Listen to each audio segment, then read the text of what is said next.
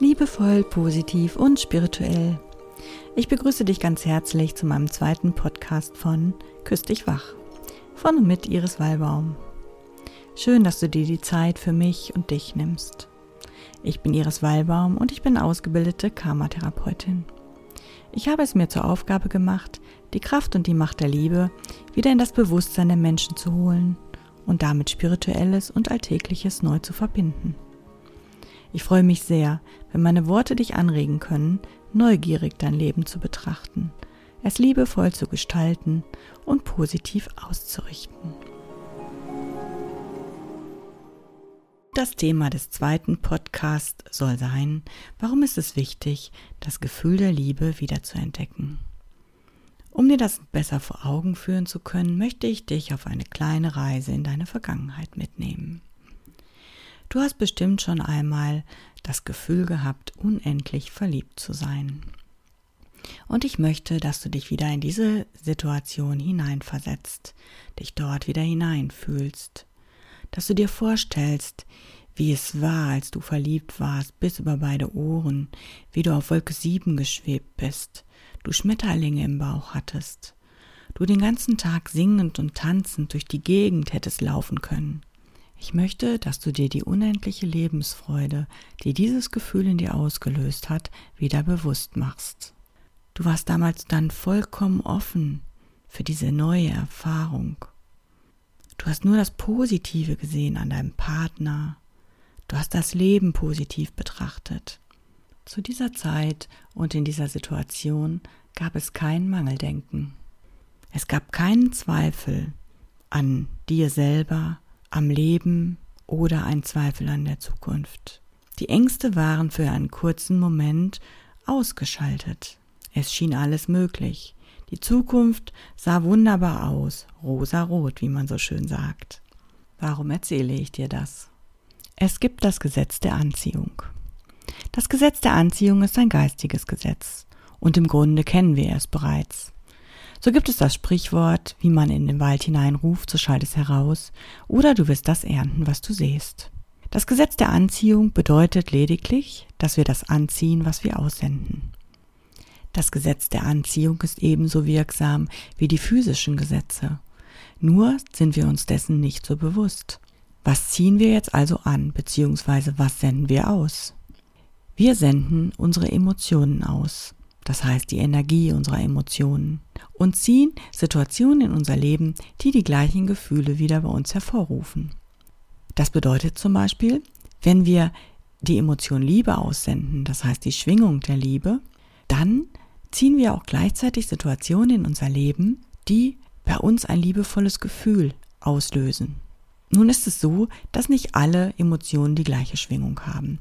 Es gibt höher schwingende Emotionen, dazu gehört die Liebe, das ist die höchste, die Freude, das Glück, die Dankbarkeit.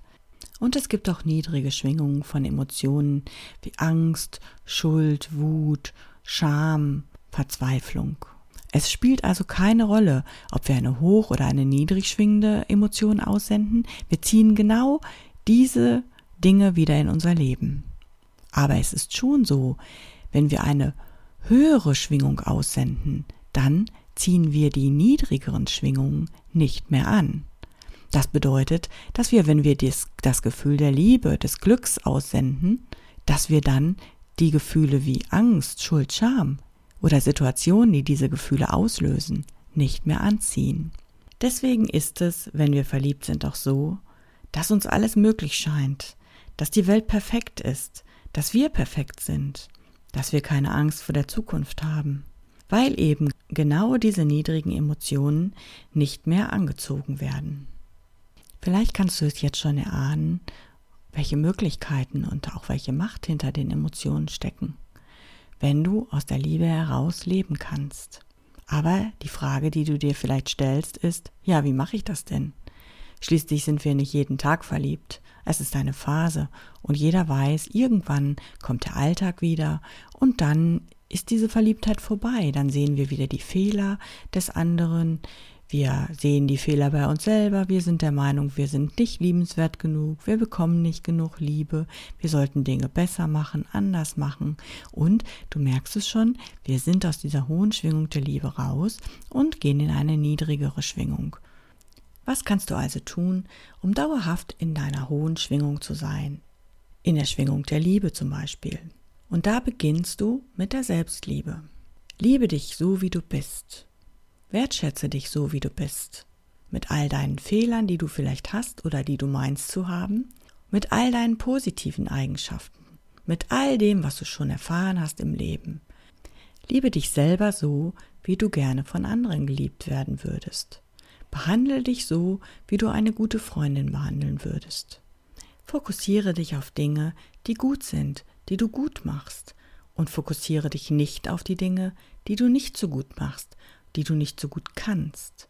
Bleibst du mit deiner Aufmerksamkeit bei den Dingen, die du nicht so gut machst, dann wirst du auch immer wieder diese Erfahrung machen, dass du Dinge nicht so gut machst, dass du nicht gut genug bist, du wirst dich nicht gut genug fühlen.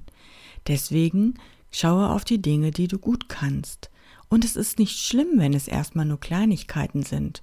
Den meisten von uns fällt es schwer, was Positives an sich zu entdecken.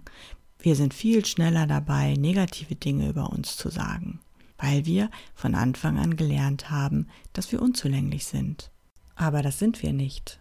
Du bist genauso richtig, wie du bist. Und du bist genauso gewollt, wie du bist. Du bist mit all den Eigenschaften ausgestattet, positiven wie negativen, um dein Leben leben zu können und auch dein Leben in ein glückliches Leben zu wandeln. Überlege dir zum Beispiel jeden Abend fünf Dinge, die dir gut gelungen sind, die du gut gemacht hast. Und dabei beachte bitte auch die vielen kleinen Dinge, die du gut kannst. Denn gerade die kleinen Dinge machen ja oft unser Leben so lebenswert. Vielleicht hast du heute der Kassiererin im Supermarkt ein nettes Lächeln geschenkt. Vielleicht hast du gut zugehört. Vielleicht hast du eine gute Idee gehabt, von der deine Kollegen auch profitieren konnten. Vielleicht hast du Blumen gepflanzt. Vielleicht warst du kreativ. Vielleicht hast du deine Familie versorgt. All das sind positive Dinge, für die du dich loben darfst. Und viele dieser Dinge betrachten wir als selbstverständlich. Aber das sind sie nicht. Es sind Dinge, die uns ausmachen. Und für diese Dinge dürfen wir uns selber loben. Denn wenn wir dies öfter tun, haben wir immer das Gefühl, dass wir gut sind, dass wir gut genug sind für diese Welt, dass wir gut genug sind für die anderen Menschen.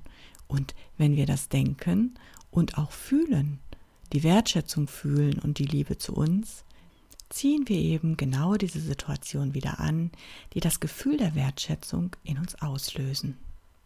Jetzt kann man natürlich sagen, ja, das ist ja Selbstbetrug.